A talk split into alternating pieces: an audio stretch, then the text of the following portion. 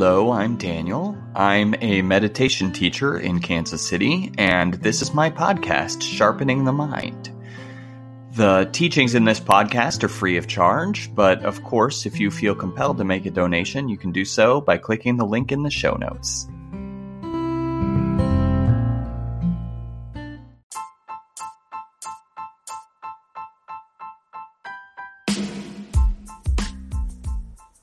Hi, I wanted to let you know that I'm teaching a class in November.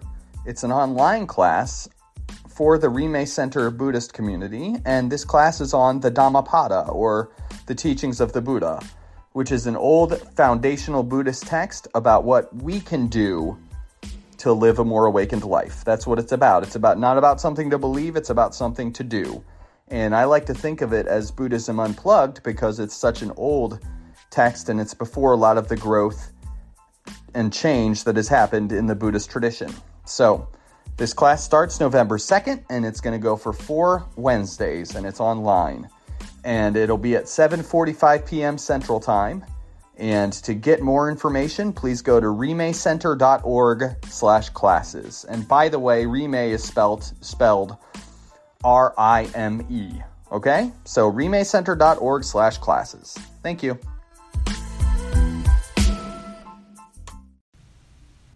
So, in this is a story that happened in Korea in the 600s.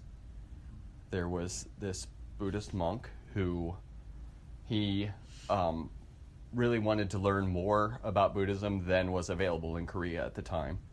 So he came up with this idea he was going to go to China, where Buddhism had existed longer, and he was going to go try to see what he could learn there. So he and a friend they took this journey to China. There's actually a lot of stories like this in Buddhism where people travel to try to find an older, better Buddhism.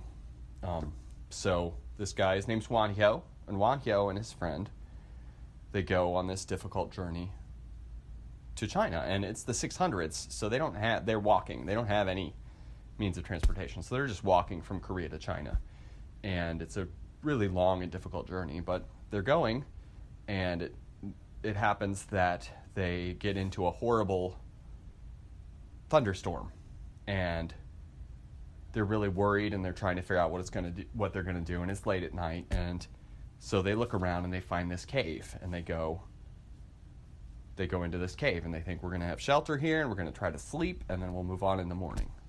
And in the cave it's really dark and they can't see anything in there and they just go to sleep.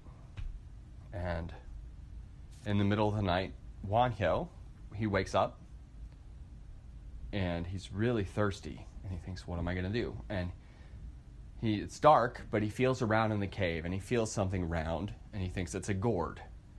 And apparently, a thing people did in Korea in that time is you fill a gourd with water and you drink it, and it's supposed to be really good. So um, he takes this round thing and he drinks from it. And and he thinks, "Oh, this is the best and most refreshing water I've ever had. This tastes really good." And he really enjoys it. And he drinks drinks a lot. And then he goes back to sleep.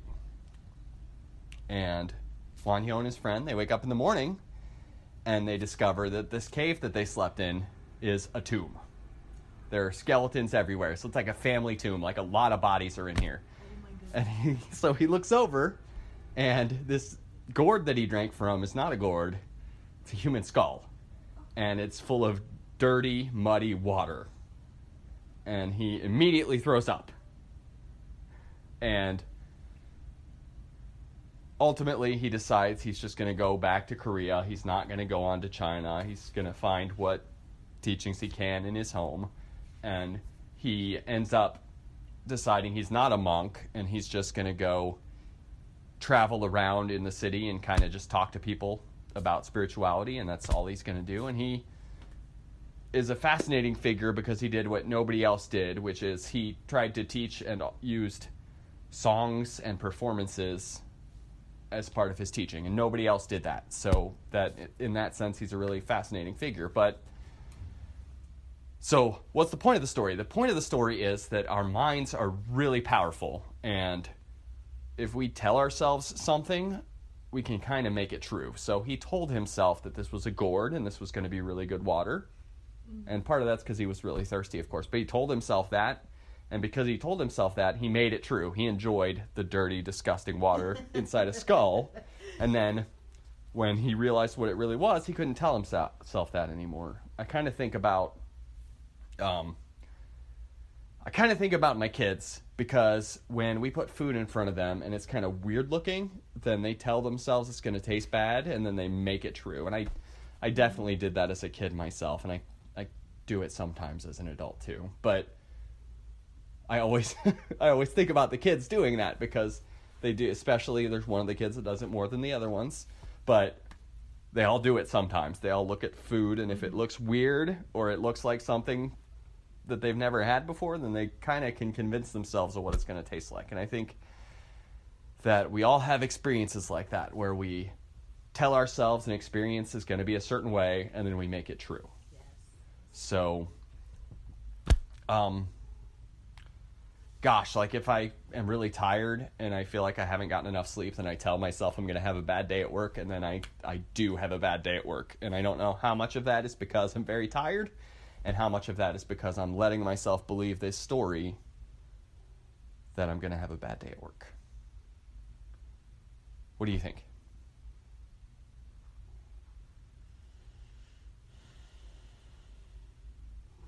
I think you made yourself have a bad day at work. I think I made myself have a bad day at work too. what do you think? Yeah, I, I agree because I, I mean, I've, you know, in my own experience, I have seen myself on days where I have that attitude, and then I've seen myself feeling exactly as exhausted or whatever, and you know, just you know, I do the kind of positive affirmation thing, and you know, I'll take the time to stand there and say, "You got this. It's going to be a good day. Just smile and go get it." You know.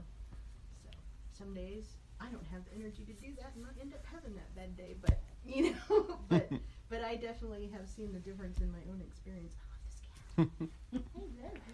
so the hope is that why is this related right it's, the hope is that with our meditation practice we kind of learn begin to learn what our minds are doing and how to to at least understand i'm telling myself a story right now I, I don't know if this is true. I'm telling myself a story. I'm telling myself this is going to taste bad. Maybe I should just eat it and see, right? Or I'm telling myself I'm going to have day, a, a bad day, and maybe I should just be here with my day and see how I feel.